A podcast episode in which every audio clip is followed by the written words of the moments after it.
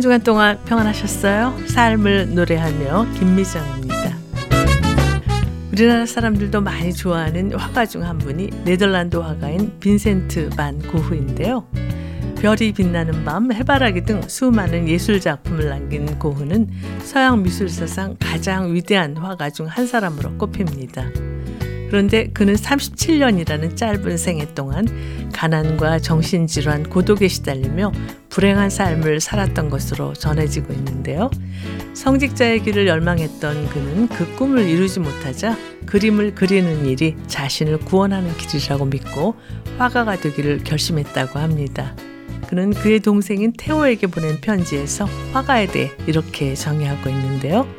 산책을 자주 하고 자연을 사랑했으면 좋겠다. 그것이 예술을 진정으로 이해할 수 있는 길이다. 화가는 자연을 이해하고 사랑하여 평범한 사람들이 자연을 더 잘 볼 수 있도록 가르쳐 주는 사람이다. 라고요. 하나님을 믿는 우리를 통해 주위의 사람들이 하나님을 믿고 하나님의 사랑을 경험하게 되기를 간절히 소망하면서요. 나를 통하여 강중현 씨의 찬양으로 드시겠습니다.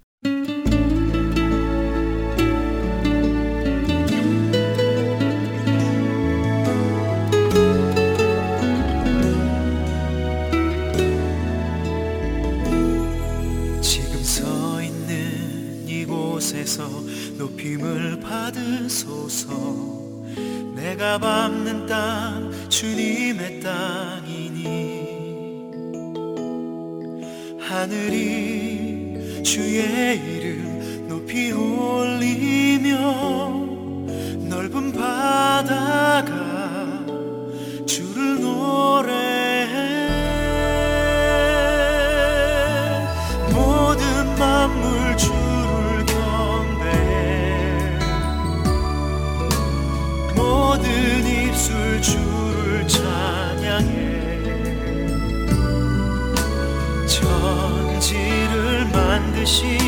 만물의 통치자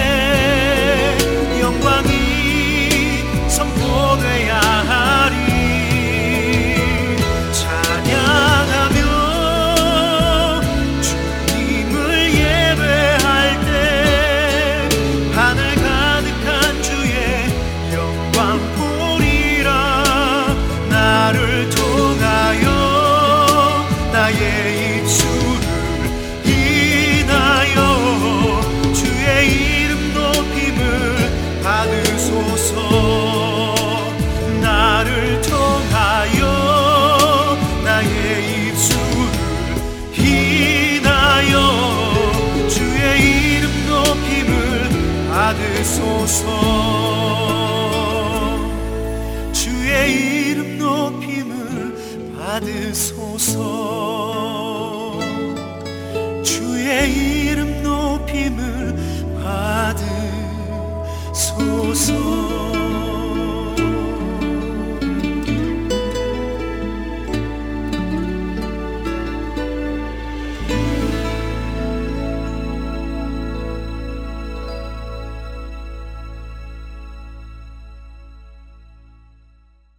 강중현 씨의 음성으로 드신 나를 통하여였습니다. 유대 전통에 의하면요, 안다는 것에는 세 가지 형태가 있다고 합니다. 첫째는 사실을 그냥 아는 것이고요. 둘째는 알게 된 사실을 이해하는 것이라고 합니다. 그리고 셋째는요, 알고 이해한 지식을 실생활에 적용해 그것을 경험하는 것을 말하는 것이라고 합니다.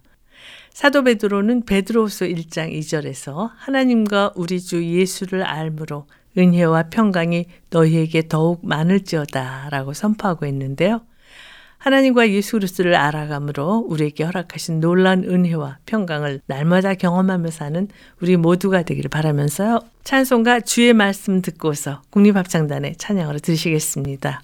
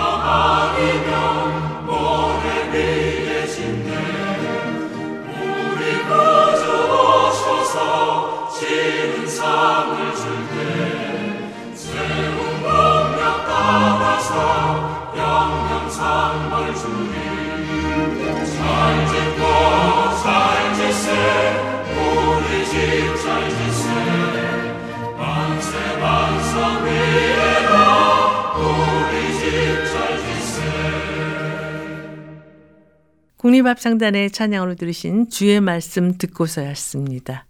삶을 노래하며 이 시간은 삶을 노래하며 살 수 있는 이유를 은혜로운 찬양과 말씀으로 엮어서 꾸며드리고 있는데요. 이제 말씀 있는 사랑방 코너와 함께 하시겠습니다.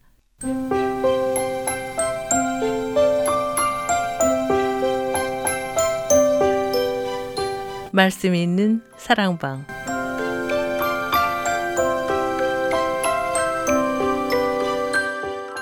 신앙생활에 꼭 필요한 주제의 말씀과 음악으로 꾸며지는 말씀 있는 사랑방.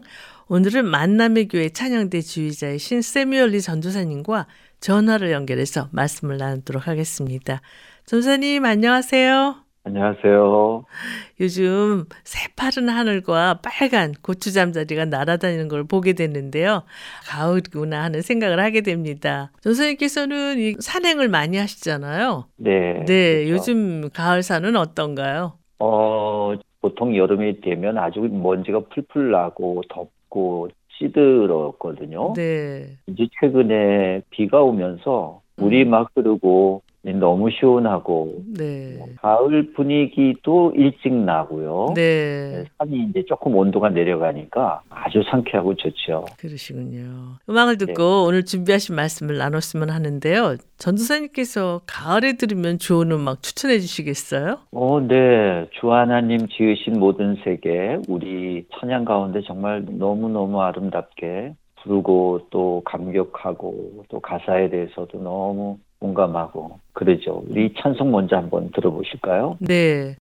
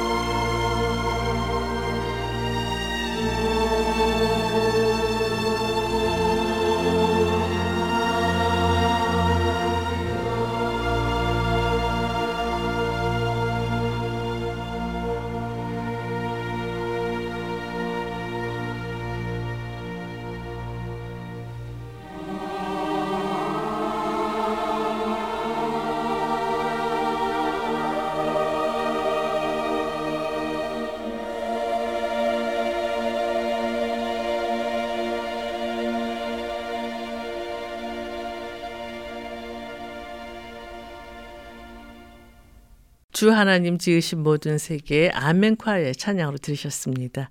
전사님, 오늘은 어떤 주제로 말씀을 준비하셨어요? 네, 오늘 주제는 말의 영감과 말씀이에요. 네. 시 1편 1절에 복 있는 사람은 악인들의 꾀를 따르지 아니하며 이런 말씀이 있는데 이게 굉장히 폭넓게 정의를 내리고 있긴 하지만 악인들의 꾀를 따르지 아니하는 조건이 말씀에 있어요. 네. 오늘 주제가 말의 영감과 말씀이라고 하셨는데요. 왜 이런 주제로 말씀을 준비하셨어요? 네.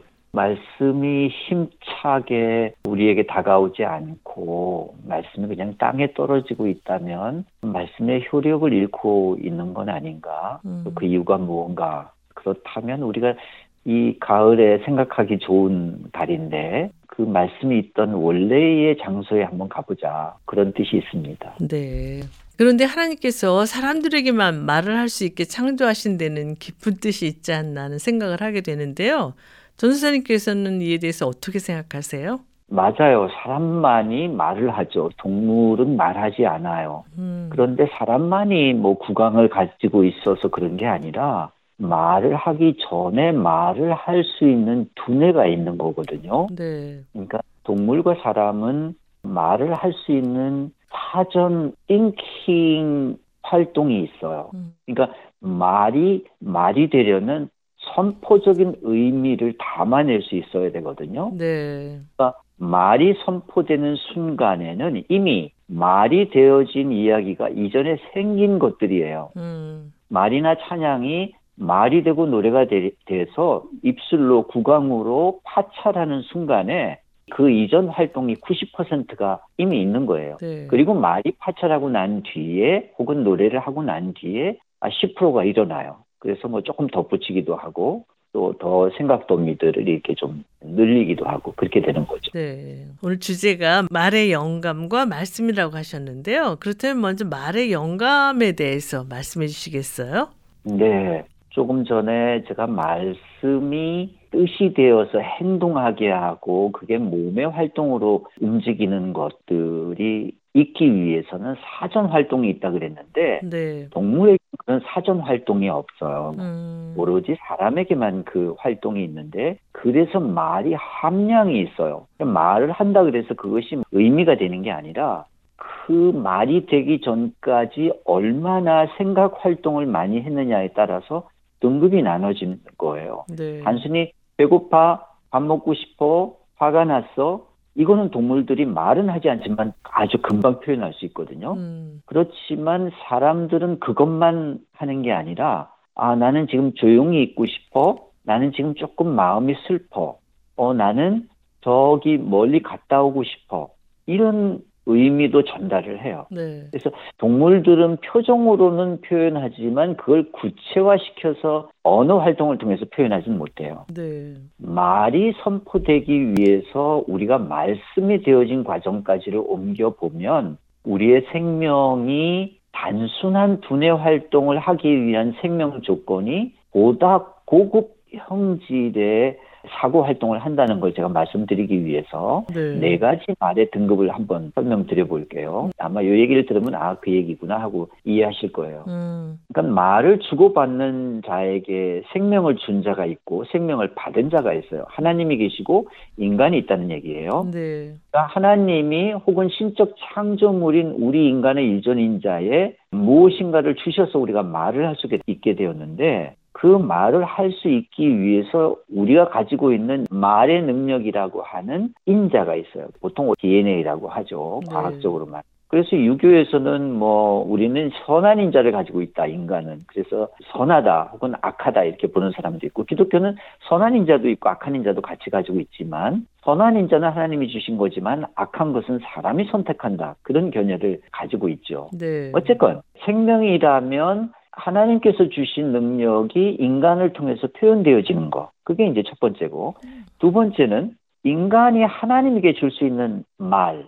그러니까 인간만이 하나님을 찬양할 수 있거든요. 네. 그런 말이 있고. 세 번째는 사람이 사람에게, 즉 생명을 받은 자끼리 서로 나누는 사랑의 말이 있어요. 음, 그리고 네 번째는 인간이 자연과 나누는 시적 언어가 있어요. 네. 그러니까 자연을 통해서 하나님이 주신 그 놀라운 유전인자를 가지고 즐거움을 표현해요. 이게 인간에게 주는 선물이죠. 네. 그런데 이 말의 등급은 전도사님께서 나누신 건가요? 이 분류는 뭐 제가 분류한 게 아니고 하나님이 말씀하실 때 또 인간이 성소라고 하는 책을 통해서 말씀이 전해지는 여러 유형들이 보면 여기에 다 들어가 있다는 거죠. 네. 음악을 듣고 계속 말씀을 나눴으면 하는데요. 어떤 곡 준비하셨어요? 네, 이 곡은 지난번에도 제가 한번 들려드렸는데 너무 반응이 좋고 저도 너무 듣고 싶고 그래서 쿰 데리트라고 하는 곡인데 그분이 주실 때, 그분이 말씀을 하실 때 시편 127편에 나오는 말이에요. 네. 여호와께서 그 사랑하는 자에게 잠을 주신다 이 말이 있잖아요. 음. 그분이 우리에게 아주 선하심과 인자심과 그 영원하심의 안식과 평안을 주셨을 때 그 느낌, 즉 우리에게 주시는 어떤 말이 말씀이 되기 전에 우리에게 주셨던 가장 원초적인 감정이에요. 리베라 합창단 소리로 한번 들어보시죠. 네.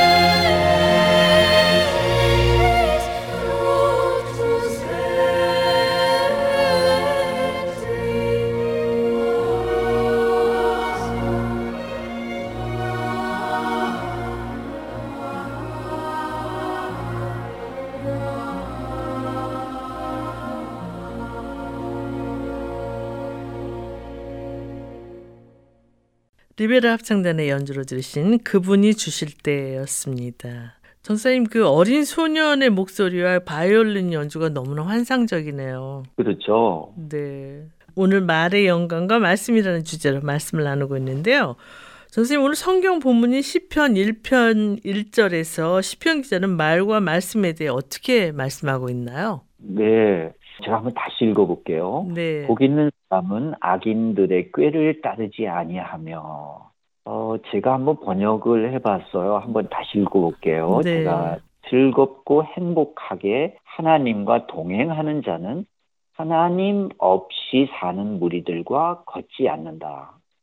그러니까 제가 직역을 한 거예요. 네. 예, 여기는 이제 복이라는 말이 있고 이제 히브리 사람들이 복 있는 사람이라 그러면 무슨 말인지 다 알아들었어요. 감수성으로 그들이. 음. 그러니까 복 있는 사람이라는 거는 하나님과 함께 감수성을 가지고 하나님의 마음에 가장 가깝게 걷는 것을 뜻했어요. 네. 그러니까 풍요도 주고 맛있는 것도 주고 평화도 주고 뭐 이런 것만이 아니라 그것은 들어오는 하나의 선물일 뿐이고 하나님과 함께하는 마음에는 그게 자체가 복이다라고 하는 감수성을 가졌거든요. 네. 그래서 즐겁고 행복하게 하나님과 동행하는 자는 그것이 마음이 되었건 혹은 뭐 실제로 율법을 순종하고 따르고 지키면서 하나님과 동행하건 하나님 없이 사는 자들과는 조금 다른 거예요. 음. 그러니까 그런 사람들이 사는 방식과 다르다는 뜻이에요. 네. 근데 당연히 복 있는 자는 악인들의 꾀가 낯설지 않아요. 그죠? 네. 사실은 굉장히 당연한 이야기를 하고 있는데 현대 기독교인들에게 이를 설명하는 게 무척 어려워요. 왜냐하면 예수도 믿고 나쁜 짓도 함께 할 수도 있거든요. 음. 그 교회가 예수 믿는 사람들은 보통 그렇게 하지 않아. 이런 통념에서 사는 게 아니라 오늘날 그게 이제 구분이 잘 안 되니까 음. 조금 이걸 설명할 수밖에 없게 됐어요. 네. 그러니까 삶을 보여주지 못하는 구조를 가지고 있는 말씀을 함께 사는 사람들의 사람과는 조금 구분되어야 이 말이 이해가 돼요. 복 있는 사람은 그렇지 않은 사람들하고 조금 달라. 그러니까 이 얘기를 하고 있는 거예요. 그러니까 말씀이 말씀이 되려면 그분이 말하는 것과 행동하는 것이 하나님의 마음과 일체가 되어 있는 것이다. 근데 이것이 당연한데 우리가 그것을 당연하게 여겨야 조금 더 말씀이 이해가 될 수 있겠죠. 그렇군요. 찬양을 네. 듣고 말씀을 계속 이어갔으면 하는데요. 어떤 곡 함께 들을까요?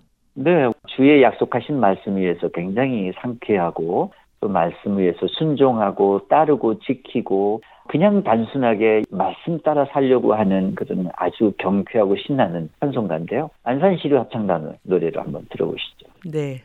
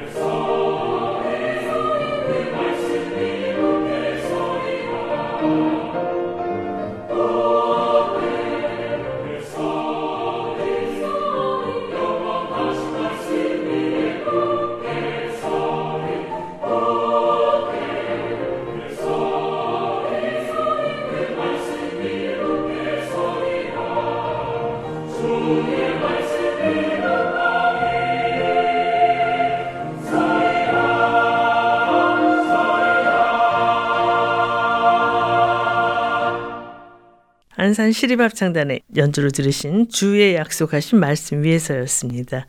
여러분께서는 삶을 노래하며 말씀 있는 사랑방 코너와 함께하고 계십니다.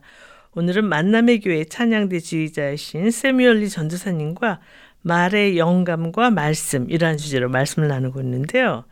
전선생님, 우리 주변에 말이 의미를 모아서 말씀이 선포되는 기능에는 어떤 것이 있는지 말씀해 주시겠어요? 네. 오늘날 글은 말보다 훨씬 후에 만들어진 것인데요. 사실 글이 만들어진 건 불과 500년밖에 안 됐어요. 네. 물론 글이 전에도 있었죠. 그러나 그것이 문자로 기록된 거는 최근의 일이에요. 오랜 역사로 본다면. 네. 근데 말도 저장 기능이 있어요. 그게 이제 구전인데요. 음, 이 구전을 우리는 그냥 우리 할머니가 우리 시골에서 이야기를 하시면 우리가 그 이야기에 흠뻑 빠져서 오늘날 TV를 보는 것과 라디오를 듣는 것보다 더 재밌었거든요. 네. 그것처럼 이것을 구전으로 하는 전승의 방법이 있었던 거예요. 음. 아주 굉장히 놀라운 발명품이었던 거죠. 네. 그래서 말이 말씀이 되어서 선포되는 거가 굉장히 대단한 건데 음, 아, 그것이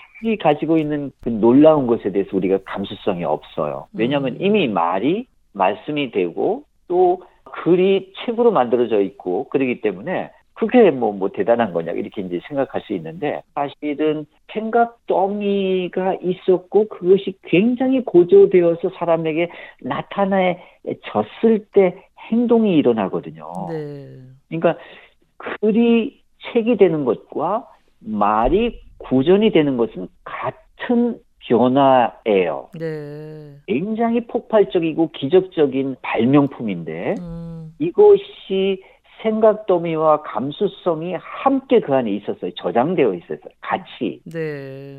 저는 어릴 때 그 제인 에어라고 하는 소설을 중학교 1학년 때 읽었는데 읽고 읽고 또 읽었어요. 음, 근데 읽을 때마다 달라요. 너무너무 마음이 설레이고 가슴 뛰고 슬프고 뭐 그런 기억이 있거든요. 네. 근데 지금은 영화도 한 번 보고 그냥 끝나잖아요. 그렇죠? 음, 우리가 말이 글이 되고 혹은 말씀이 되어서 이것이 사람에게 던져졌을 때 얼마나 놀라운 일들이 일어난지를 우리가 잃어버렸다는 거죠. 네. 그렇다면 글이 책으로 변한 거나 말이 구전으로 변한 것은 같은 변화라고 하셨는데요. 그 구전된 네. 말에는 어떤 것들이 있나요? 이건 생명을 준 자에게 하나님께서 우리 음. 사람에게 생명을 주, 주셨는데 네. 하나님이 사람들에게 생명을 주고 세상에 나타났는데 이 사람은 이 세상이 처음이잖아요. 음, 그래서 세상에 있을 동안 하나님은 겪지 않는 것을 인간만이 겪는 힘들고 어려운 고난 뭐 이런 것들이 있는 거예요. 네. 그래서 사람은 자신이 처음 겪는 경험 속에서 자신에게 생명을 준 자에게 할 말이 있었던 거예요. 네. 이게 이제 그것이 기도가 됐건 혹은 찬양이 되었건 하여튼 뭔가 정말 하늘이 나를 알지 어쩌면 나에게 이런 일이 벌어질 수 있을까 우리가 이렇게 흔히 얘기하잖아요. 네. 그러니까 우리가 우리의 그 내면 깊숙하게 하고 싶은 얘기가 분명히 있었던 거예요. 음, 그것이 자연이건 하나님이건 혹은 내가 내 후손에게 참 이것만큼은 내가 꼭 말을 해야 되겠구나라고 했던 것들이 사실은 굉장히 응축된 말들이 있었다는 거죠. 네. 그러니까 이것이 여러 사람들이 구전되다가 아 그것이 충분히 공감할 만한 이야기야. 그렇게 해서 구전이 되었다는 거죠. 네. 이것이 뭐, 뭐, 교원이 되기도 하고, 또 이것이 정말 정말 세련된 분들이 생각을 많이 하고, 또 문장을 다듬고 깊이 있게 묵상하는 사람들이 서기관들이 정리해서 하나님의 말씀과 또 그 말씀을 서로 나누면서 정리된 것이 이제 성경이거든요. 네. 그래서 그 말씀이 지금 우리에게 던져질 때는 엄청나게 그 생각과 영감이 집적돼 있다는 거죠. 음. 그런데 요즘은 이렇게 영감을 주는 말에 대한 공감이 적다는 생각을 하게 됐는데요. 전사님께는 그렇죠. 어떻게 생각하세요? 네. 요즘 세상은 그 예를 들어서 이제 밤이라고 하는 거 우리가 밤을 경험하잖아요. 네. 그런데 제가 시골에 있을 때 전기가 안 들어왔거든요.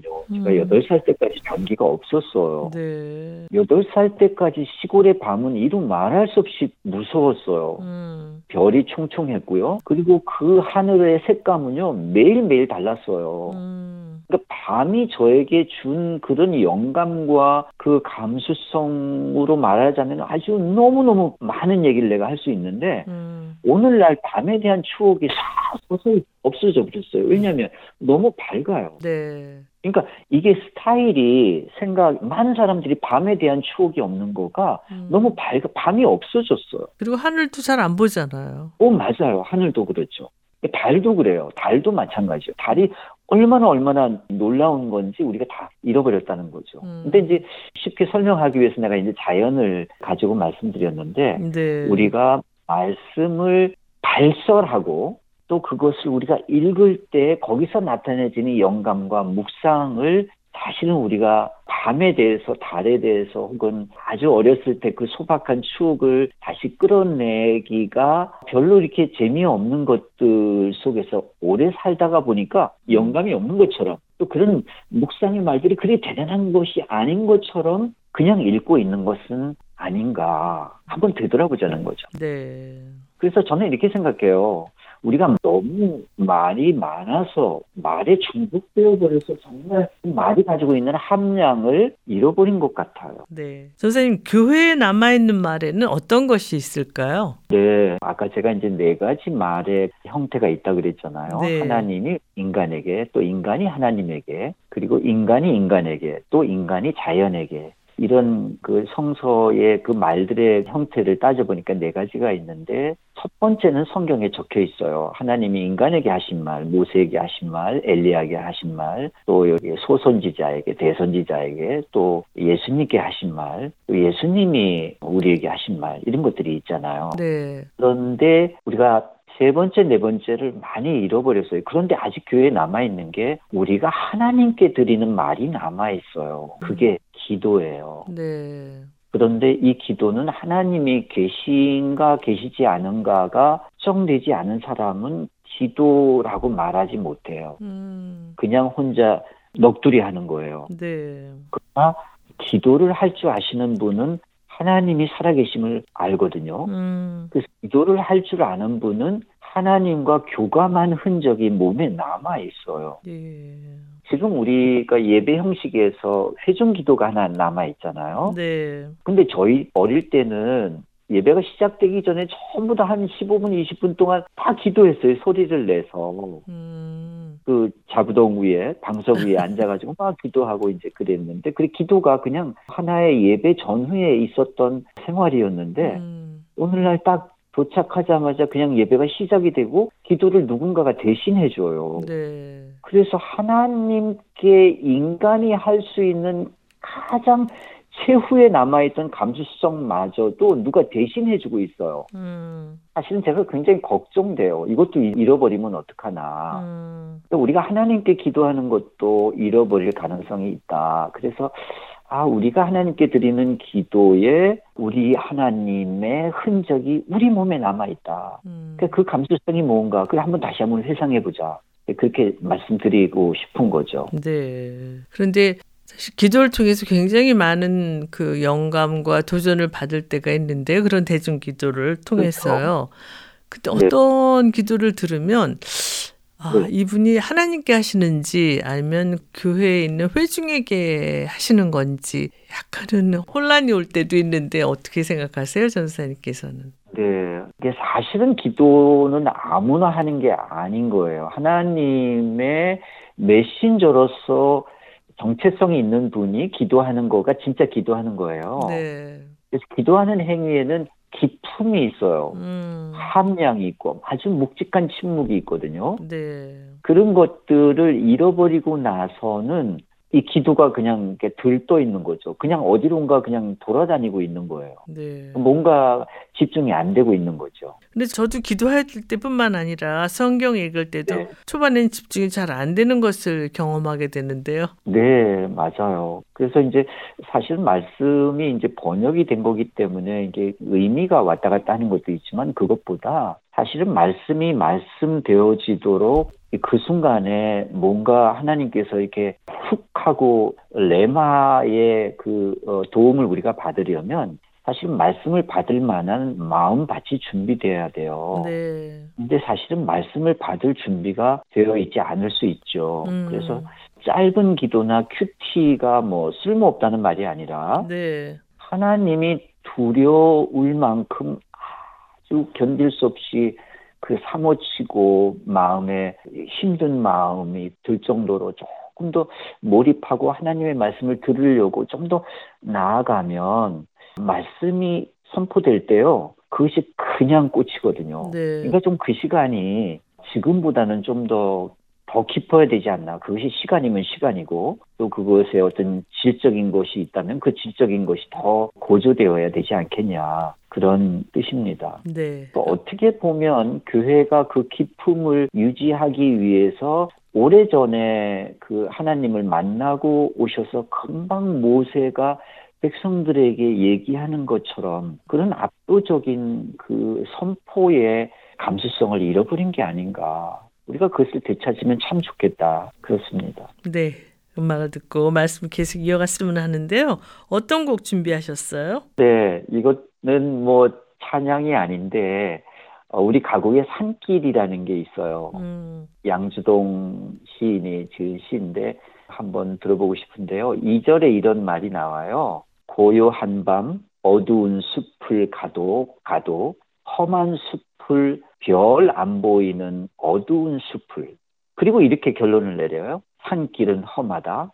산길은 멀다. 저는 사실 노래를 전공한 사람이라 이 노래를 부를 때마다 끝날 때 뭐 이러냐, 이 뭐 시도 아닌 것 같고 그렇지만 제가 이걸 좀 나이가 들어서 들어보니까 모두가 버리고 간 숲에 갔는데 그게 험하고 멀다는 거예요. 네. 그러니까 우리의 삶의 흔적이 얼마나 고단하고 뭐 이런 거냐 이것도 느껴지지만 음. 사실은 기품에 들어가려면 우리가 낯설고 멀리 있다는 거예요. 그러니까 진짜 산길에 들어가려면 그 외로움과 어려움과 그리고 그 지루함을 견뎌야 한다. 이런 말이기도 해요. 그래서 아마 말씀도 이렇게 우리가 참아내야 되는 게 아닌가. 그래서 한번 이 외롭고 어려운 길을 이런 아름다운 한 산길을 한번 경험해 보십시오. 네. 연주는 그 윤치호 선생님이 노래합니다. 한번 네. 들어보시죠.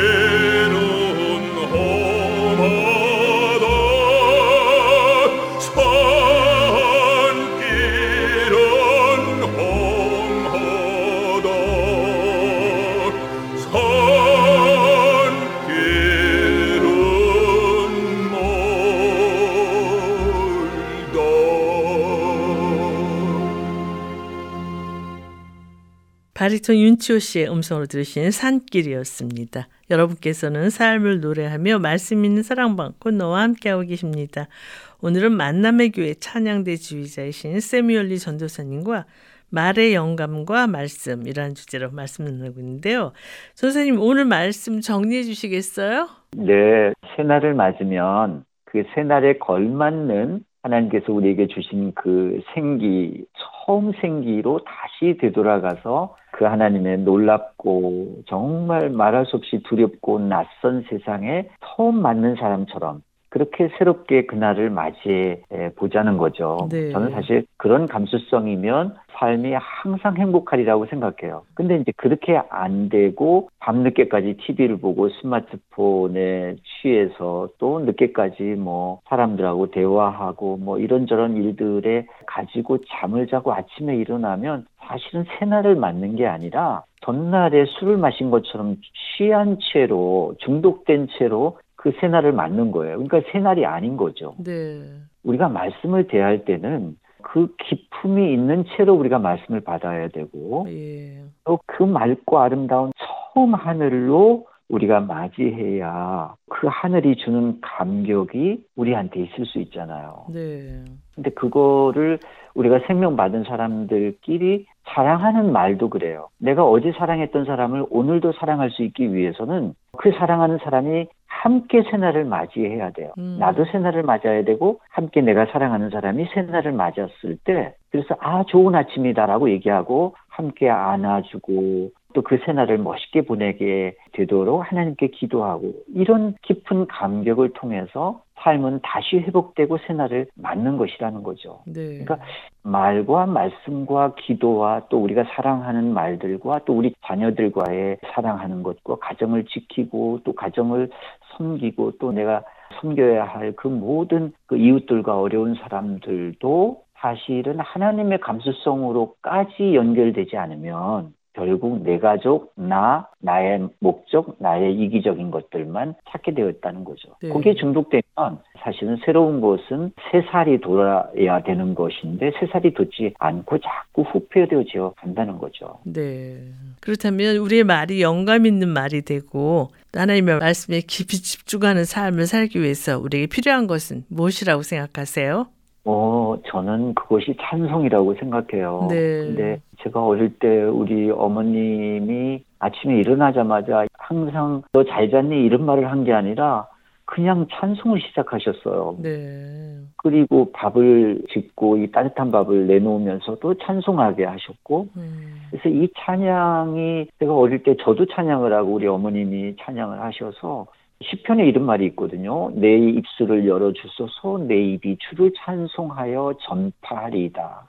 그러니까 우리가 최고의 말이 찬양인 것을 자꾸 잃어버리는 거죠. 네. 우리가 찬양 속에 있지 않은 것은 그 하나님의 압도적인 그 놀라우심을 내 몸의 감수성이 느끼지 못하고 있는 걸로 봐야 돼요. 네. 그러니까 찬양하는 자의 몸짓과 감격이 몸에서 자발적으로 흘러나올 수 있어야 되는데 우리가 하나님과 그렇게 긴밀하게 그렇게 민감하게 정말 동행하는 듯이 느끼지 않고 사는 것은 아닌가 한번 되돌아보자는 거죠. 네. 그런데 말 중에 최고의 말이 찬양이라고 하신 이유는 무엇인가요? 왜냐하면요 찬양에는 말이 있어요 말씀이 있거든요. 음. 그러니까 말은 정말 힘이 있어요. 그런데 말씀은 영혼을 살려요. 음. 한 생명을 살리거든요. 네. 그게 그냥 말이 아니에요. 그러니까 깊이 사랑하시는 하나님의 선물이거든요. 네. 그러니까 그 말씀의 깊음 속에 말씀하시는 하나님의 심정 속에 우리가 들어가지 않으면 그것은 그냥 흩어지는 거죠. 음. 그러니까 거기에 우리가 기본적으로 들어가서 거기서 하나님과 동행해야 된다. 그렇습니다. 네. 전 선생님과 말씀을 나누다 보니까 벌써 마쳐야 시간이 다 됐어요. 음악 들으면서 이 시간을 마쳤으면 하는데 어떤 곡 추천해 주시겠어요? 오, 네. 제가 참 재밌게도 그 구글 GPT니 뭐 바드니 이런 데서 세상에서 가장 아름다운 노래를 추천해 달라 했더니 너무 재밌어요. 루이 암스트롱이 부른 What a Wonderful World를 추천하더라고요. 음. 그래서 제가 그 가사를 자세히 봤더니 나는 푸른 하늘을 본다. 그리고 하얀 구름, 밝고 축복받은 날, 어둡고 신성한 밤, 그리고 나는 속으로 생각한다. 어, 이런 말이 있어요. 네. 아, 그래서 세상이 아름답다고 보는 거구나. 그러니까 세상이 봐도, 아, 하나님께서 주신 이 피조물이 정말 놀라운 거예요. 음. 그래서 이 노래를 마지막으로 한번, 아, 그렇구나 하고 한번 느껴보시면 좋겠어요. 오, what a wonderful world. 네, 루이 암스트롱이 부르는 What a Wonderful World 들으시면서 말씀 있는 사랑방 코너를 마치겠습니다. 전사님 귀한 말씀 감사합니다. 네, 감사합니다.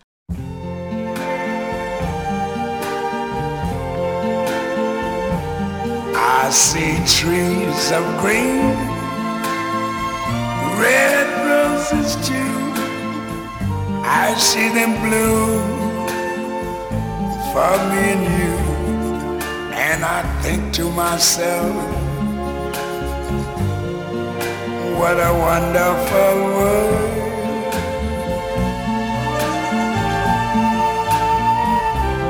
I see skies of blue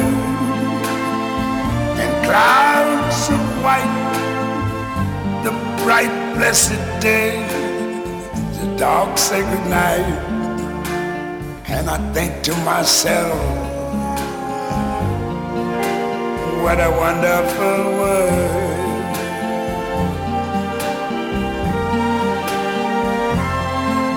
The colors of the rainbow, so pretty in the sky are also on the faces of people going by. I see friends shaking hands, saying, How do you do? They're really saying, I love you. I hear babies cry. I watch them grow. They'll learn much more than I ever knew. And I think to myself, what a wonderful world. Yes, I think to myself, what a wonderful